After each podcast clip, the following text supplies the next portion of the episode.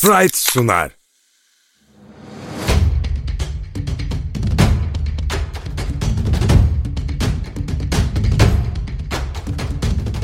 Top yalan söylemez.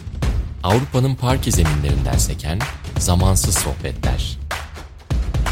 Hazırlayanlar Uğur Ozan Sulak, Ahmet Çakı, Yiğiter Ulu.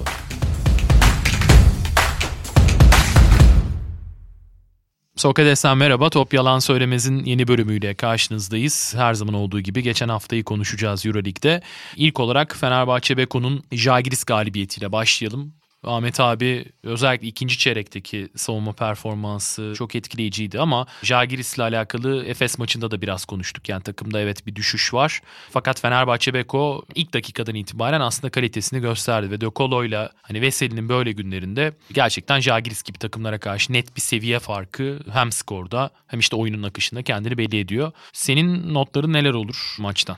Ya benim notlarım şu olur. Bir kere Fenerbahçe, Beko ve Zagres Kaunas'ın ilk yarıda oynanan maçına göre iki takımın birinin olumlu yönde, diğerinde olumsuz yönde ne kadar fark ettiğini gözlemledik. Ya maçın bence ilk 5 dakikası itibaren skor kopmasa da hep Fenerbahçe'nin kontrolündeydi, onun ritmindeydi ve maçı da Fenerbahçe Beko'nun kazanacağını en baştan hissettik. Zagris Anadolu Efes maçında da konuştuğumuz gibi bence düşüşte sezonun başında özellikle kazandıkları maçlarla işte yaptıkları Löwen gibi, Rubit gibi gibi yerel oyunculardan aldıkları katkılarla çok iyi başlayan Zagiris'in ben Ocak Şubat gibi bir düşüş yaşadığını düşünüyorum. Burada da EuroLeague uzun bir maraton. Nasıl Fenerbahçe Beko'nun başlangıcında kötü olup oradan olumluya doğru gittiğini konuşuyorsak Zagiris'in bu tam tersi yönde oldu. Çünkü EuroLeague böyle bir yer güçlü birlikte oynuyorsanız lige başlarken bir planınız olmalı ama bir de iki aylık bir süreç geçtikten sonra bireysel olarak her oyuncunun aynı zamanda takım düzeninin ve oynanan maçların devamında ikinci bir fotoğraf çekmeniz gerekir. Oradan da ikinci bir yola devam planı çizilmesi gerekir. İşte Zenit, Bayern Münih, Anadolu Efes, Fenerbahçe gibi takımlar zaten bunu yapabilen takımlar. Bu noktada başladıklarının aynısını sürdürmeye çalışan takımlarda büyük düşüşler yaşıyorlar. Bu hep böyle oldu. Zagres bence bunu yaşıyor. Martin Şirak koç olarak Yasikevicius'dan devraldıktan sonra bazı artıları vardı bence. Nedir o? Yasikevicius gibi oyuncu geliştiren, yerli oyunculara önem veren, takım konseptiyle oynayıp oyuncuları da biraz fazla baskılayan bir koç. Oradan çıkınca doğru takviyelerle beraber Naci Reis'in kalması ve diğer takviyelerle beraber iyi bir kimya oluştu ve pozitif bir ortam oluştu. Martin Schiller de pozitif bir koç.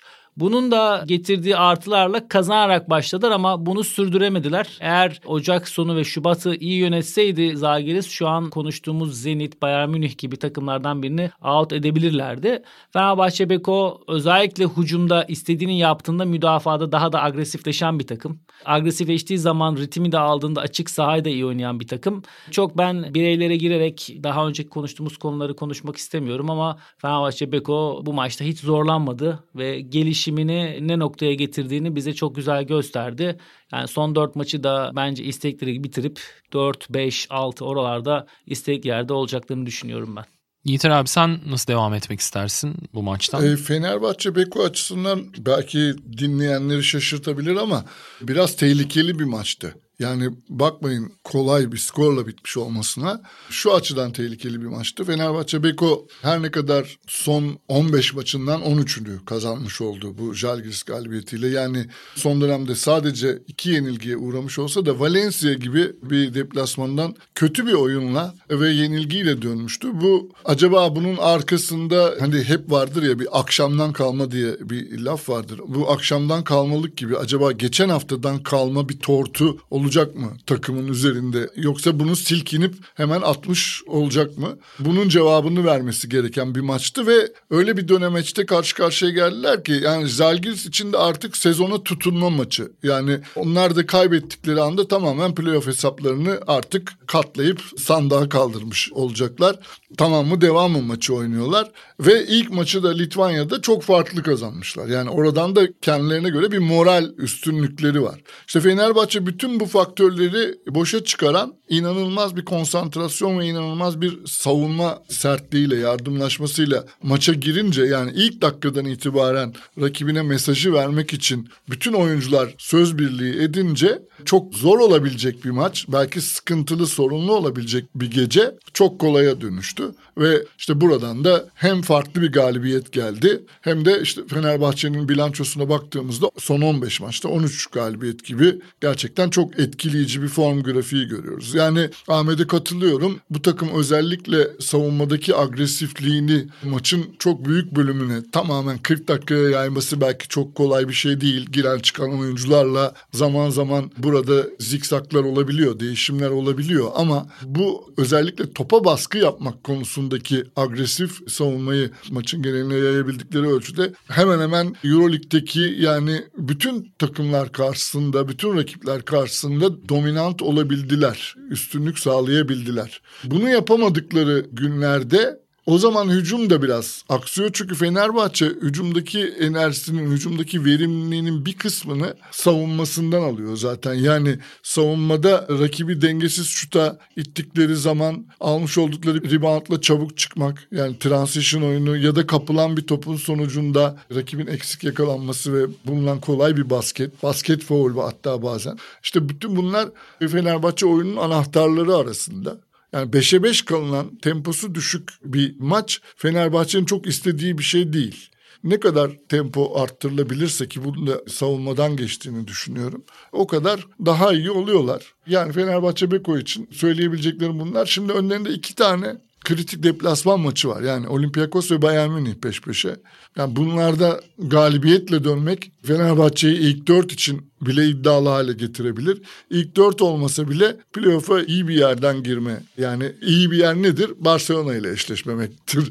Bence bu şu anki playoff resmine baktığımız zaman herhalde... 8 olmamak. Yani 8 olmamak. Evet. Onu biraz konuşalım. Çünkü şu an kaba bir hesapla 20 galibiyet garanti altına almak demek gibi playoff'u. Yani 19 da yeterli olabilir ama 20 kesinleştirecek işi. Çünkü şimdi Baskonya ve Valencia'nın zaten son hafta birbiriyle oynayacağı bir durum var.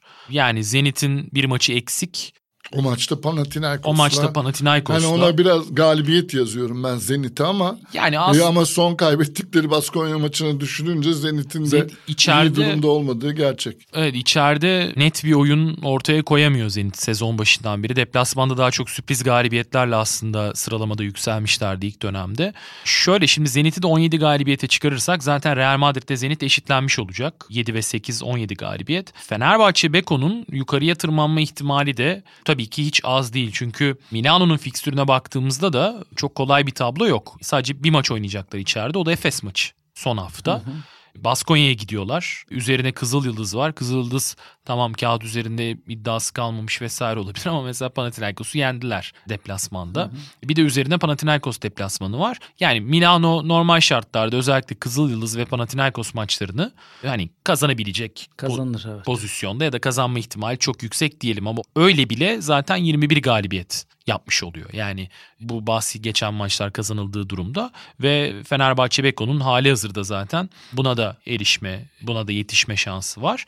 Tabii burada ikili averajın Milano'ya karşı alınamamış olması ilk dört hedefini biraz zorlayan bir konu. Fakat ne olursa olsun yani Fenerbahçe Beko'nun hali hazırdaki ritmiyle ya da kalitesiyle yukarıya tırmanma ihtimali de mevcut. Siz bu son dört maçı bunu Efes için de soracağım ilerleyen dönemde. Nasıl görüyorsunuz? Yani Olympiakos, Bayern, Barcelona ve Real Madrid. Özellikle buraya gelecek, Ateşehir'e gelecek Barcelona ve Real Madrid maçları var. Ahmet abi nasıl bir tablo çizersin sezonun geri kalanı için? Biraz önce diğer maçlardan da işte Baskonya Zenit'i konuştuk. Milano'nun evinde kaybettiği Barcelona maçı. Ya artık bu son 4-5 hatta 6 haftaya girdiğinizde kiminle oynadığınız ve nerede oynadığınız inanın çok önemli olmuyor bence. Tabii ki hedefi olan bir takımla oynamak daha zor bir rakip haline getiriyor ama ben çok bu da buna kaybeder miydi gibi söylemleri çok duyduk. Hem duyabileceğimize de inanıyorum.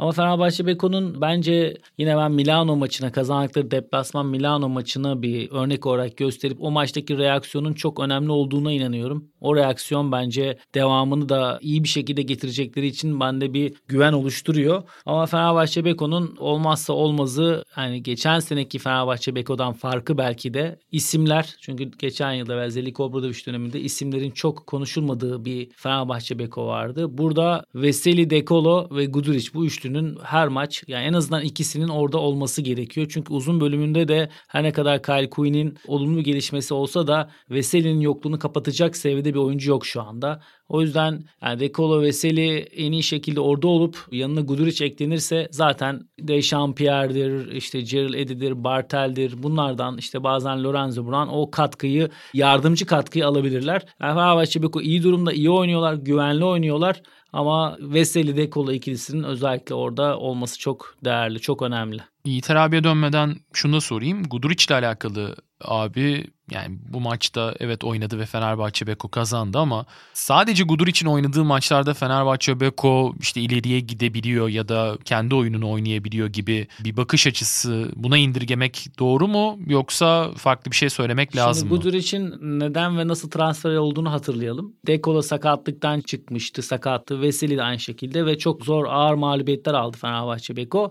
Hem o dönemde bu oyunculara özellikle kısa bölümünde bir alternatif yaratmak adına hem de takımın seviyesini seviyesini bir üste çıkarmak için iyi oldukları günde de. Ya ben o yüzden Guduric üçüncü isim olarak sayıyorum. Dekola Veseli iyi olduğunda Guduric'in katkısı. Çünkü yaratıcı rolde değil Guduric. Bunu kabul etmemiz lazım. Bu takımın ana yaratıcısı Dekolo. Guduric'inki yine tamamlayıcı oluyor ben. Çünkü katkı verdiği yerler daha çok neresi? Şutu soktuğu yerler. Step back üçlüyü soktuğu gün çok büyük katkı veriyor. Kazanılan maçlarda da özellikle Milano veya daha önceki Zenit deplasmanı diğer maçlarda da bu örnekler var. Muhakkak önemli. Yani Milano maçında mesela ben bu kadar çok umutlu olmamın nedeni orada bir de ekstradan Lorenzo Brown da dördüncü kısa olarak katılmıştı. Yani düşün Fenerbahçe'de dengeli bir şekilde hepsini uyumlu bir şekilde ortaya koyduğunuzda Veseli Dekolo'nun yanına Guduric ve Lorenzo Brown da geliyor. Ve üzerine de Dechampierre'den de hem 3 posta hem 4'ten matchup bozarak atak etti. Bu sefer koçun eli ve takımın seviyesi bir anda tavanı çok yukarıya çıkıyor.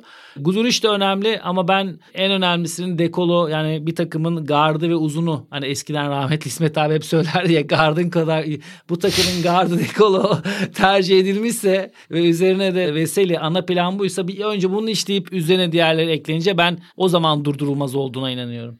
Yiğiter abi fikstür konusunda senin de görüşünü alayım. Yani şimdi Olympiakos maçı zaten burada kayıp yaşanmaması gereken maç gibi gözüküyor. Bayern Barcelona, Real Madrid sıralamada ilk 8'de olan takımlar. Ama yani 19 galibiyet yeterli olmaz gibi bir durum da aslında çok söz konusu değil. Çünkü Baskonya karşı ikili averaj var. İkili avaraj Fenerbahçe Beko'da. 19 galibiyet riskini almaya gerek kalmadan 20 galibiyette tabii işi bitirmek de en doğalı. Ama sen nasıl bakıyorsun sezonun geri kalan bu 4 maçına? Evet dediğin gibi 19 galibiyet playoff için yeterli olabilir. Ama gene az önce de vurguladığımız gibi 19 galibiyet belki 8. sırada bırakır evet. o takımı. O da hoş olmaz. Önce bir 19. galibiyeti yani Olympiakos deplasmanına gidip almak ve ondan sonra sıralama hesaplarına girmek bence daha uygun bir seçenek gibi gözüküyor. Şöyle ki bu kolay bir fikstür değil. Yani Olympiakos bir kenara bırakılırsa hani Bayern'le deplasmanda oynamanın ne kadar zor olduğunu Efes maçıyla gördük. Fenerbahçe'nin son iki maçı da içeride olmasına karşın Barcelona ve Real Madrid gibi yani biri sezonun en formda takımı diğeri de yıllardır Final Four'un gediklisi olan ama bu sene çok zor günler geçiren ve canıyla uğraşan belki de o maçı kazanmak zorunda olacak son haftada Real Madrid playoff'a girmek için. O da çok kıran kırana bir maç olmaya aday. Dolayısıyla hani Fenerbahçe bu dört maçtan en az iki galibiyet alsa ki bir tanesini Olympiakos olarak yazıyorum ben.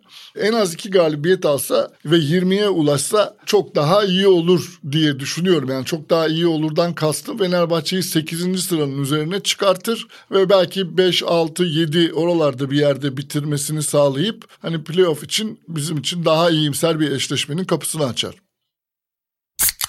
Sprite ile net cevaplar başlıyor. Sprite'la net cevaplar bölümümüze geçelim.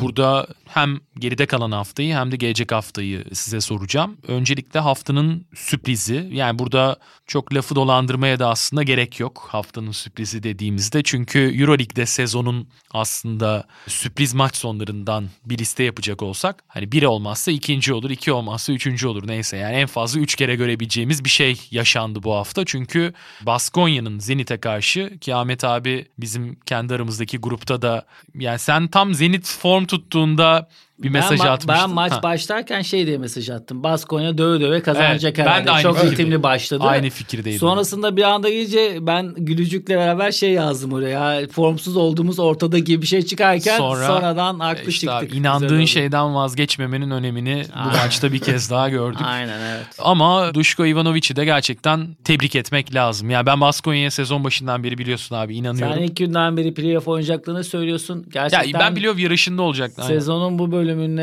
yani ben böyle araya girmiş gibi oldum ama bu bölümünde kadar fiziksel ve enerjik olarak en yüksek ve hep istikrarlı kalan bir takım oldular ki özellikle şu pandemi sürecinde seyircinin olmadığı yerde bunu tutmak ve sürdürülebilir yapmak çok değerli bir şey. Ya bu Baskonya'nın tabii ki Yiğiter abi çok daha bilir. Karakterinde olan bir şey. Her zaman bu tarz oyuncular Ama tercih edip bunu seyirciden yapmaya oluyordu bu gücün ya büyük işte bir Arjantinli oyuncular Evet. seçiyorlar işte seçtikleri oyunculardan ama ya bence burada koç Ivanovic'in çok büyük katkısı var. Çünkü onun ben yani kariyerini de takip ettiğim dönemlerden itibaren takımına verdiği en büyük şey taktiksel detay veya hazırlıktan çok her maçta rakipten fiziksel ve mental olarak daha hazır olmaya inanan bir koç. Onu bu sene takımına verdi ve takım da bunu bence yansıtıyor. Hafta sonu bir problem yaşadılar. Bilbao maçında Tonya Cekiri sakatlandı Evet. ve 6 hafta oynamayacak. Ee, Sezonu kapattı Evet. Tonya Cekiri. Şimdi Baskonya'nın sonuçta pota altında iki farklı oyun oynayabilmesini sağlayan iki farklı Çok tipte önemli uzun bir parçaydı. çünkü. ve Cekiri'nin burada kaybolmuş olması Baskonya'nın hani gelecek şanslarını tabii ki biraz etkileyebilir. Çok Çünkü hali hazırda zaten dar bir kadro.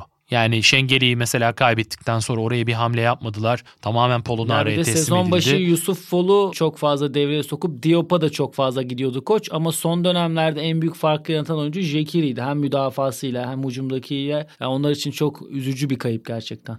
Yalnız şöyle bir şey var yani Diop az kullanılıyordu son haftalarda. Diop daha fazla süre alabilir. Orada da belki yani Jekir'in verdiklerini vermeyebilir ama onun da farklı katkıları olabilir. Eğer foul problemine girmezse. İnşallah bu sene verir. Çünkü Diop farklı farklı 3 ya da 4 koçla hep böyle bir şans verip Perasovic, Pedro Martinez, işte Ivanovic bir sürü koçla hiçbirinde de onu artıya çeviremedi. Rotasyonun Ama- bir parçası olamadı. Tabii onun da orada vazgeçmedikleri için bildikleri de bir şey vardır. Tabii 3 tane 5 numarayla sezona devam etmenin özellikle Euroleague'deki amaçlarından birisi bu zaten. O katkıyı da verirse o zaman işte o 5 yıldır beklemenin karşılığını almış Almış olacak. olacak. Ya şutu gelişti ama mesela Yiğiter abi önemli bir şey söyledi. Aslında rotasyon çok farklı. Neden farklı? Sedekerskis'i çok daha fazla oynatıyor 4 numara olarak düşünüp Ivanovic. Sedekerskis'in toplam süresini daha doğrusu Sedekerski 12-13 dakika oynadı Zenit maçında. Diop artı Fal o kadar oynamadı mesela. Yani Ya Diaf'u hiçbir zaman 4 gibi düşünmediler Evet, Baskonya'da. evet. İlk günden beri yani kadro alımından Evet, beri hep beş. 5 backup'ı olarak yani o şutuyla fark yaratacak 5 backup e, Endonk Barcelona Bonifaz, ha. Bonifaz evet. Bonifaz tarzı bir oyuncu gibi düşündüler onu hep. Ama o defensif sertliği ve o Baskonya'nın istediği katkı hiçbir zaman veremedi. Belli maçlar haricinde.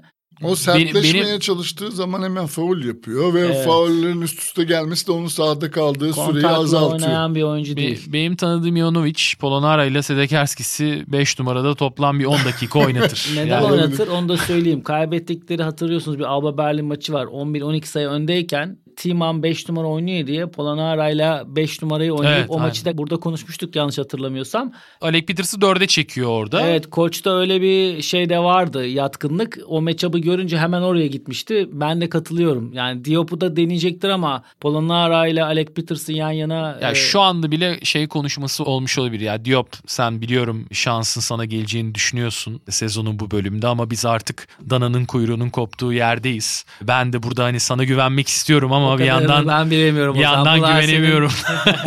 Çünkü Bu- bu arada geçen haftanın sürprizini konuşurken önümüzdeki haftanın maçına da geçtiniz otomatik olarak. Aa, evet. Ee, Baskonya Milano maçı herhalde Net bir tercih. Yani çok net bir tercih olur bu haftanın maçı Ben- olarak. Cuma bence de, akşamı. bence de. Ama ben geçen haftanın sürprizi olarak Zenit Bozkır'ı değil de Panathinaikos Kızıl Yıldız'ı söylemek istiyorum. Çünkü koç değişiminden sonra Kataş'la beraber Panathinaikos gerçekten iyi bir seviyede oynuyordu. Kendi evinde de ben her ne kadar playoff şansları olmasa da o maçı kazanacaklarını düşünüyordum. Yani Kızıl Yıldız'da Nonako'nun dönmesi tabii ki bir avantaj olsa da zorlanıyorlardı. Ona rağmen iyi iş. Ya benim için sürpriz oldu açıkçası. Yo evet geçen haftanın Evet sürprizlerinden biri. şaşırtan sonuçlarından biri. Yani Kızıl Yıldız'da Yani biz zaten Zenit Baskonya'nın sonucundan ziyade son 3 dakikasına şaşırdık. Oluş şekline. evet yani o son 3 dakikanın oynanma biçimi tarihe geçti. peki Sprite'la net cevapları aldık. Sprite ile net cevaplar bitti. Şimdi Anadolu Efes Bayern Münih maçına geçiş yapalım. Bayern sezonun başından beri bu maçlarda seviyesini hep korudu. İşte 19. galibiyetleri ve 10. kez çift taneli farktan geri dönüp kazanmış oldular. Bu da çok etkileyici takımın dirayetini, kimliğini ya da Andrea Trinchieri'nin performansını açıklamak açısından.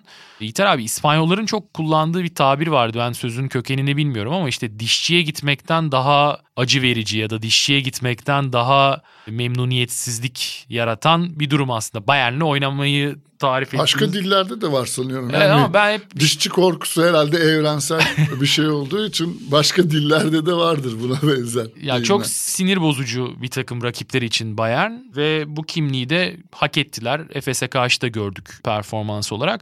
Ya öncelikle hani Bayern Efes maçının analizine geçelim. Sonrasında Bayern özelinde hatta sonrasında Real Madrid özelinde de biraz sezonu konuşacağız ama e, Yiğiter abi senle başlayayım bu kez. Sen maçtan ne gibi çıkarımlar yaptın Efes'in mağlubiyetinden?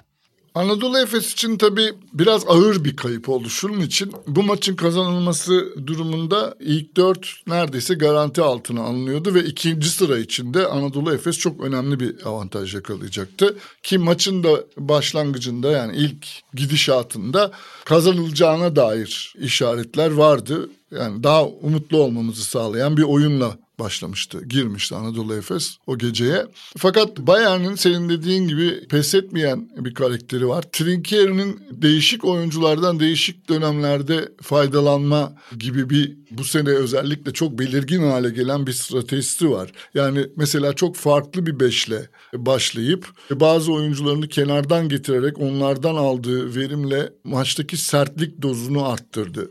Özellikle savunma olarak Efes'e çok iyi hazırlandıklarını söylemek durumundayım burada. Çünkü şöyle Shane Larkin'in ve Misic'in boyalı alana girip kimi zaman hatta çembere kadar gidebildiği o penetreleri çok etkisiz hale getirdiler. Yani oradaki savunma uyanıklığı, farkındalığı ve oyuncuların oradaki yardımlaşmayla birlikte vermiş olduğu katkılar Efes'in çok fazla top kaybı yapmasına ve çembere gidememesine neden oldu. Burada sadece dış oyuncuları tutan Weiler Bepp gibi, Lucic gibi ya da Wade Baldwin gibi kısalardan söz etmiyorum. Onlar zaten iyi savunmacı. Sezon boyunca iyi savunmacı olduklarını da gösterdiler. Yani Larkin ve Misic üzerinde evet yoğun bir baskı kurdular ama İçeri girilen pozisyonlarda da özellikle Reynolds'ın boyalı bölgedeki neredeyse bütün delikleri tıkayan savunması, savunma gayreti çok etkili oldu. Maçın gidişatını çok değiştirdi. Yani Efes'in belki de koparıp alabileceği periyotlarda yapmış olduğu çok ucuz top kayıpları bir anda İbre'nin Bayern'e dönmesine neden oldu. E, Lucic'in tamam iyi bir savunmacı, sert bir savunmacı olduğunu biliyoruz. Ama skora bu kadar katkı yapmasını, bu kadar yüzdeli dış şut kullanmasını herhalde kimse beklemiyordu. O da bir faktör oldu. Yani ben burada sadece şunu söyleyebilirim. Efes tabii ki her iyi takımın bir kötü gecesi olabilir. Bir playoff serisi açısından mesela bence playoff için bu Bayern mağlubiyeti Efes için iyi bir uyarıcı oldu. Güzel bir e, Takım e, içinde de böyle bir şey, hava var bu bir, arada. uy- bir uyaran yani. ben. Buradan çıkarılacak önemli dersler var. Yani böyle bir maç kaybedebilir Efes ama seri kaybetmez diye düşünüyorum ben mesela Bayern'le eşleşse. Ama o maçın özelinde şunu söyleyebilirim. Yani biraz Dunstan'da ısrar etmek pahalıya patladı gibi geliyor bana. Çünkü Dunstan'ın yerine Sertaç Plyce ikilisine daha fazla dakika vermek onların ikili oyunlarda pop out etmesini dışarıdan yüzü dönük daha uzak mesafeli şutlar kullanmasını sağlayacak ve belki de Reynolds'ı potadan uzaklaştırarak Bayern savunmasını biraz daha açacaktı. Bu da zamanla Larkin'e ve Misic'e boşluklar yaratabilecek bir şeydi. Ama Dunstan sahada kaldıkça bu fırsatları bulamadılar. Tabii bir de şurada bunu da eklemek lazım en son olarak. Yani çıkarılacak derslerden biri de bu. Bence Misic ve Larkin'in savunmadan bunaldığı günlerde Simon'un mutlaka daha agresif olması gerekiyor hücum organizasyonunda. Simon da devre dışı kalınca o zaman bu yenilgiyle sonuçlandı. Ahmet abi sen nasıl devam edeceksin? Şimdi Bayern takımı ben önce bir genel olarak maçla ilgili fikrimi söylemek istiyorum takımlarla ilgili. Bayern takımı sezonun gerçekten en mücadeleci takımlarından birisi. Bunda seçtikleri basketbol tarzıyla ortaya koyuyorlar. Nedir bu? Hatta biz kendi aramızda da bunu konuşmuştuk. Bayern takımı oyunu olabildiğince sert oynayıp foul hakkını her periyotta kullanan, her oyuncunun foul hakkını sonuna kadar kullanan, hatta maçın sonunda Baldwin 5. foulünü yaptı çıktı. Mesela orada bile baktın hiçbir şekilde ne koçun bir kızgınlığı veya oyuncunun bir pişmanlığı bunu karakter olarak edinmiş bir takım. Hatta bunu ortaya koyarken hücumda çok yaratıcı olmadıkları günlerde maçları gerçekten çok kötü oluyor Bayern'in. Yani biz 8-9 tane maçı çok düşük skorda ve çok durağan oynandı. Ama Anadolu Efes maçını çok gerçekten hedef alarak hazırlanmışlar. Hem taktiksel anlamda hem fiziksel hem mental anlamda. Böyle olunca da ikisini birleştirince de ortaya çok güzel bir maç çıktı. Burada tabii koçun yaptığı bazı hazırlıklar var. Nedir o? Bir kere adam değişme müdafayı ana müdafaa olarak seçmişler bu maçta. Bundan dolayı da Lucic'i genelde 3 numarada başlatırken bu maçta 2 numaradan başlatıp Zipser'le 3'e çekti bir size kazandılar. Bir de Shane Larkin oyunda olduğu her anda Shane Larkin'e hem dayak atma foul haklarını kullanma. Çünkü biliyorsunuz Euroleague'de de bu her yerde böyle. Sertliği en başından ve takım halinde yapınca siz 3 tane yaparsanız 3 kere vurursanız bir tane çalarlar. Yani bir çalınan fauller var bir de çalınmayanlar var. Olympiakos metodu olarak da Eski Olympiakos evet. Ama Münih şu anda gerçekten yani sezonun başından beri bunu kontrol oyunuyla yarı sahada hücumu kontrol edip atamasa bile açık sahayı vermemek adına turnover'ı minimize etmek için böyle bir tarz seçtiler. Tabi burada bu tarz oyunu seçerken yaptıkları şeylerden bir tanesi. Reynolds gibi bir oyuncudan sürpriz, Baldwin'den sürpriz bir katkı alınca ortaya bu tür bir basketbol oynayabilme şansını da yakalıyorsunuz. Siz 1 ve 5 numaradan iki yaratıcınızdan bunu alamazsanız yarı sahada da bu sefer üretemediğiniz için çok sınırlı bir takım olursunuz. Ya yani burada gerçekten bir takım kimyası kurarken ki yapılan başarıyla seçilen oyun planı birbiriyle örtüşüyor. E tabii ki takımın da kazandığı maçlarla beraber özellikle yani son saniyelerde kazanılan maçlara baktım biz 8-9 tane maç sayabiliriz Bayern Münih'in kazandığı. Bu da onlara bir güven verdi. Şimdi sezonun bu son bölümüne girdiğimiz girdiğimizde 4-5 bölümüne girerken işte bu önemlidir. O yaşanmışlıklardan da size gelen bir pozitif katkı var. Şenlerkin'e çok fazla atak ettiler. Yani müdafada dövdükleri hücumda da hep ona atak ettiler. İkili oyunla direkt postapa gitmediler ama Orada da Shane Larkin'e bir zarar verdiler. Ama Anadolu Efes her şeye rağmen maçı konuşacak olursak ilk yarıda kontrol tamamen Anadolu Efes'teydi. Üçüncü periyotta yine Anadolu Efes'teydi. Bence Anadolu Efes'in birazcık ritmini kaybetmesine neden olan ve Bayern Münih'i de biraz daha yüreklendiren şeyler İlk yarının sonunda 15 sayı çıktığında fark bulunan 2-3'lükle maçın 9 sayı devrenin 9 sayıyla bitmesi onlara çok büyük bir güven verdi. Üçüncü, Üçüncü periyotta sonu. Lucic'in bulduğu atış ve maçın sonunda da üçlükte kazanılan foul. Yani ben maçı izlerken şunu hissettim. Sonra hatta bugün yayına gelmeden de bir daha baktım. O ilk devrede 15 değil de 9'a ineceğine 12 ile bitse çok fark edebilirdi. Veya 3. periyotta yenilen üçlük yenmese 4. periyotun başında Efes 10-12 ritmi de alabilirdi. Bu tabii ki şey değil. Bayern Münih'in karakteri mücadeleci ama bu tür kırılmalar da yani biz koçlar arasında hep konuşuruz. Son saniye oyunlarından bulunan bir üçlük, periyot biterken yapılan bir atış takıma çok büyük bir moral veriyor. Oralarda da iyi iş çıkardılar. Tabii ki en kritik diğer noktada 13-0'lık bir seriyle 46-44'lük bir öne geçtiği bölüm var. O da onlara çok şey sağladı. Ama Anadolu Efes Şenlerkin'den maksimum verimi almadığı bir günde bile bence maçın içindeydi. Son 3 dakikaya kadar da ben hep kazanacak diyordum Anadolu Efes. Son topta kaybetti. Bir etken de bence son dönemde oynadıkları her maçı 20-30 sayılı farklarla kazandıkları için birden böyle bir maçı oynamak da her ne kadar çok tecrübeli ve buraları oynamaya alışık bir takım olsa da tam da adapte olamamış olabilirler. Ben çok büyük bir kayıp görmüyorum ama kazanılsaydı büyük bir adım olurdu. Bayern Münih'ten bir kere bir maçı kazanmak önemliydi ikisini de kaybetmeden geçmek adına. Ama Anadolu Efes'in önündeki maçlar biraz zor gözükse de genel form durumları iyi. Buradaki en önemli nokta bence şu son dönemde takım olarak iyi olmalarına rağmen Beboa ve Sertaç'ı ben ayrı bir yere koyuyorum. Çünkü Beboa gerçekten çok istikrarlı bir katkı veriyor. Sertaç da aynı şekilde. Brian Dunstan'ın biraz daha yükselmesi çok değerli bence. Ve Plyce'ın da bir şekilde Devreye e, girmesi devreye girmesi önemli. Çünkü Plyce'ın iyi bir Plyce'ın kattığı bir size var. Boyalı alanı koruma anlamında. Bir de 5 numaranın aynı Sertaç'ta olduğu gibi şu orta Şut, mesafe tabii. üçlüyle beraber bir oyunu açma var. Orada Misic'e, Larkin'e, Beboa'ya daha fazla alan kalıyor. Yani benim genel fikrim ve maçla ilgili fikrim bu. Ama Bayern Münih'in bu maça özel bir şekilde organize ve hazırlık yaptığı çok ortada. Bence güzel bir maç oldu. Birazcık sert bir maç oldu. Birazcık dayak yedi Anadolu Efes ama son, son viraja oldu gibi. girerken öğrenilecek bu maçtan edinilecek çok şey var. İki şey soracağım. İlki Andrea Trinchieri 3'te 3 yaptı. Türk takımlarına karşı bir Fenerbahçe maçı var tabii ki bekleyen ama burada sezon içi hamleleri de konuşabiliriz. Yani işte Bayern'in sezon başı kadro kurulumunda tercih ettiği oyunculara baktığımızda Reynolds çok istenen bir oyuncu değil Euroleague'de buraya evet geldiğinde. Maccabi'de özellikle çok verimli olmadığı için sezon ortası gelip çok böyle bir istenilen bir oyuncu değildi. Artık mi- artık- üstüne. Artık milyonluk bir oyuncu. Yani piyasada değeri oralarda olacaktır. E Keza Wade Baldwin aynı şekilde. E, sezon ortasında gelen oyunculara bakıyoruz. James Kist ki Efes maçının önemli isimlerinden biri. Büyük faktör oldu. Kızıl, Uzun süre işsizdi. Kızıl Yıldız da kadro dışındaydı. E, DJ Sealy bu seviyeye sonuçta hani Zaragoza'daki iyi sezonundan sonra tekrar çıktı ama o da katkı verdi mesela. Ya Bayern kadrosunda ben başka bir yayında da bunu söylemiştim ama şimdi Leon Radošević, JJ Johnson, James Gist şu potu altı bugün işte Türk Telekom, ne bileyim Darüşşafaka, Bahçeşehir böyle takımlarda olsa şaşırır mısınız? Ne şaşırılmaz.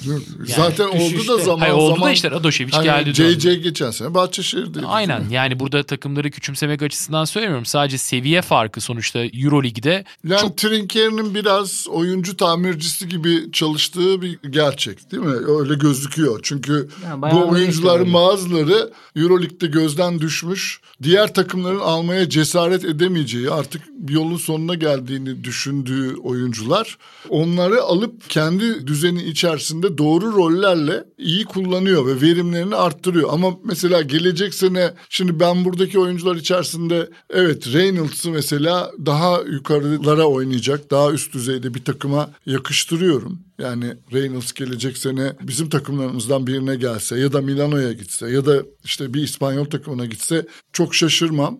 Ama onun dışında da pek Bayern'den bilemiyorum yani oyuncu... e, Wade Baldwin Wade Baldwin'i ben daha çok NBA'ye uygun görüyorum ama Euroleague'de üst düzey hedef kovalayan bir takımda şutu olmayan bir oyuncunun yani şutu çok istikrarlı olmayan bir oyuncunun guard pozisyonunda 25 dakika sahada kalması çok kolay değil. Yani Efes'in gardı yapar mısın Wade Baldwin'i? Misic giderse mesela. Ya bu kadar çok güçlü orta mesafe ve açık sahası olduğu için bence olur Euroleague'de özellikle bu sezon üzerine bence Bence üst- CSK Ama- direkt ama, gidecek ama bence. mesela Direkt. ben NBA'in de onu bir şekilde gene radarına Olabilir. Ben alabileceğini Reynolds düşünüyorum. için de aynı şeyi düşünüyorum. İşte NBA bu kadar Euroleague'e odaklıyken bence şey olabilir. NBA'de olabilirler yani ikisi Bu de. iki oyuncunun da fizik özellikleri yani NBA basketboluna çok yatkın. Trinchieri gerçekten iyi bir koç. Oyuncu gelişimde de işte Burasa'da yaptıkları da ortada.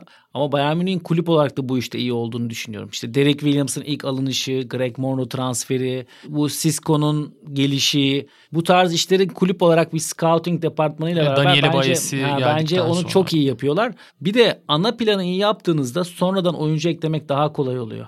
Yani şimdi Waldwin ve Reynolds'tan alınan verimin yanına bir de elinizde Lucic gibi bir oyuncu olunca veya işte Cisco gibi, Beb gibi oyuncuları koyunca o zaman Sealy'i ve Gist'i eklemek daha kolay oluyor. Tabii Alman ligini de biraz kendi tarlaları gibi işlemeleri e, şansları Aynen. var. Mesela Weiler Bebe işte Alman liginden görüp hemen orada sezon ortasında belki de gelecek sene için anlaşmak gibi avantajları var. Bu maçta mesela Webb hem Shane Larkin'i tutarken hem onun üzerinden hücum duvarına atak ederek ve aynı zamanda da hücumda da çok büyük katkı da verdi gene maça dönecek olursak. Ya dürüst olmak gerekirse burada biraz Sasha Djordjevic ve Marko Pešić tandemi işte Svetislav Pešić de zaten ilk başta. Yani burada biraz o eski Yugoslavlar ve o akıl belki temizlendikten sonra şu anda Marko Pešić hala görevine devam ediyor ama hani Daniele Baesi'nin ve üzerine Andrea Trinchieri'nin gelmesinden sonra etkisinin biraz azaldığı aşikar. Bayern çünkü mesela Euro Cup'ı kazanmak için kurulmuş bir takımdı. O dönemki Euro Cup'ı düşündüğümüzde. Yani kazanacak güçleri de vardı zaten. Evet. Yani yarı finalde zaten hatırlıyoruz Darüşşafaka'nın nasıl elediğini. Evet. Öncesinde yine çeyrek finalde sanıyorum Galatasaray'a elenmişlerdi. Ergin Ataman ha, ve Pesic Koçken, Evet. evet. Pesic Koçken. Peşic Koçken aynı şekilde. Euroleague'de de ilk sezonlarında 11. oldular. Geçen sene zaten hani sezon bitmemişken e, Kötü durumda. e, kötü durumdalardı.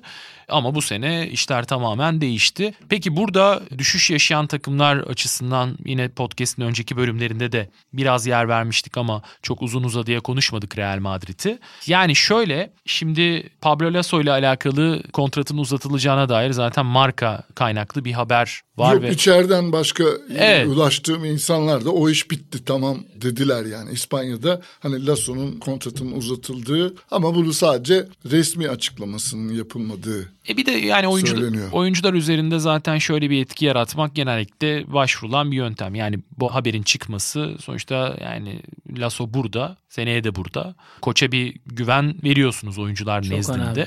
Oradaki hava şöyle yani biraz İspanyol gazetelerinden okuduğum zaman yorumcuların satır aralarında şunu hissediyorum ben. Real Madrid için bu sene çok talihsiz bir sene. Yani tıpkı geçen senenin pandemiyle yarıda kalması gibi bu sene de sakatlıkların üst üste gelmesiyle kayıp bir sene. Biz bu sene olabildiği kadar başımızı dik tutalım. Gidebildiğimiz yere kadar gidelim ama bunu yaparken de Lasso'nun yönetiminde gelecek senenin planlamasına başlayalım havasındalar. Şöyle yani ben bir liste çıkardım. 30 maç oynamış Real Madrid şimdiye kadar. 30 maçta 30 oynayan 3 tane oyuncusu var sadece. Tavares, Abalde ve Garuba. Yani Garuba'yı da aslında rotasyonun çok önemli bir parçası olarak görmemek lazım. Genç bir oyuncu henüz 18-19 yaşında. Dolayısıyla sadece iki oyuncusunu her maçta sahaya çıkartabilmiş. 8 oyuncunun rotasyonun parçası olarak bildiğimiz 8 oyuncunun kaçırdığı maç sayısı toplam 64. J.C. Carroll, Kosser, Deck, Rudy, Lul, Randolph, Taylor, Tompkins 64 maç kaçırmışlar. Şimdi tamam pandemi döneminde her takımın iniş çıkışları ve kayıpları oldu ama bu kadar ağırını yaşayan bir başka takım bir başka favori olmadı sanıyorum. Hani Real Madrid sağlıklı kalamamanın bedelini ödüyor ki bunun içine bir de Campazzo'nun da sezona başladıktan sonra ayrılması gibi çok yıkıcı bir darbeyi de eklersek hani Real Madrid'in burada olması sürpriz sayılmamalı ama playoff'a giremezse hakikaten yani 8'in de dışında kalırsa herhalde Euroleague tarihinin en önemli sürprizlerinden, en şaşırtıcı olaylarından biri olur ki o ihtimalde az değil. Çünkü Real Madrid şöyle kadro olarak yeterli mi? Değil ama bütçe olarak hala Real Madrid tepe üçlüde yani Barcelona,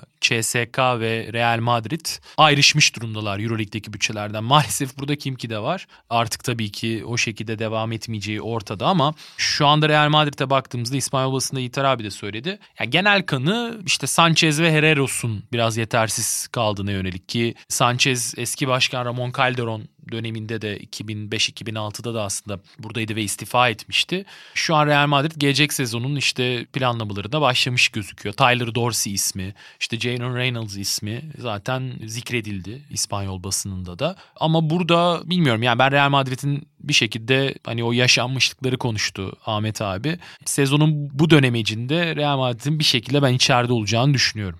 Ya sonuçlar tabii ki önemli. Büyük takımlar hem kulüplerinin adı gereği hem de harcanan paralar oyuncuların hedefi gereği kazanmak önemli ama tutumu gereği. Aynen ama kazanamadığın günde de nasıl kaybettiğin de bence önemli. Real Madrid'in bence son dönemlerdeki sorunu orada. Yani kaybedilen maçlarda basket olarak baktığımızda her zaman Real Madrid hücumda işleri iyi yapıp ana yarattığı yerleri net olan ve oradan sonra da takım halinde kazanmayı bilen bir takım. Birincisi ne kadar eksik olsa da takım halinde beraber gözükmüyorlar ve kaybederken de takım halinde böyle birazcık bir loser modunda gözüküyor. Bence asıl kötü olan bölüm orası. Çünkü Doncic'li kadrolar, Lulli kadrolar ne maçlar ve ne Final Four'lar kaybetti. Hem Koç Lasso hem Real Madrid. Ama her seferinde ortada olumlu bir tablo vardı. Yani olumlu tutabilecek 10 şey konuşuyorsak 7-8 tane olumlu şey. Biraz o olumlu konuşulan şeyler azaldı. Bir de kaybediliş tarzı kötü olan maçlar var. CSK maçı gibi.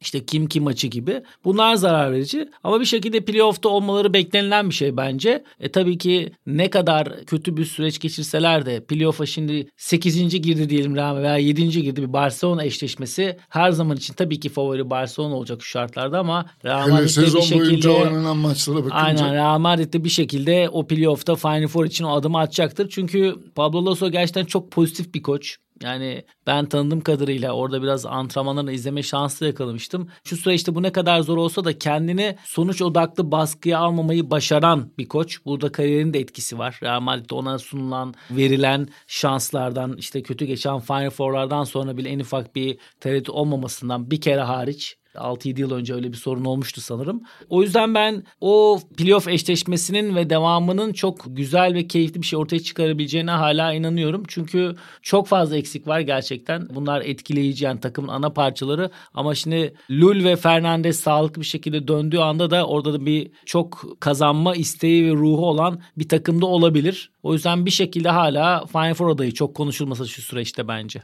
Peki teşekkür ederim ikinize de. Gelecek hafta tekrar görüşmek dileğiyle diyelim. Şimdilik hoşçakalın. Sprite sundu.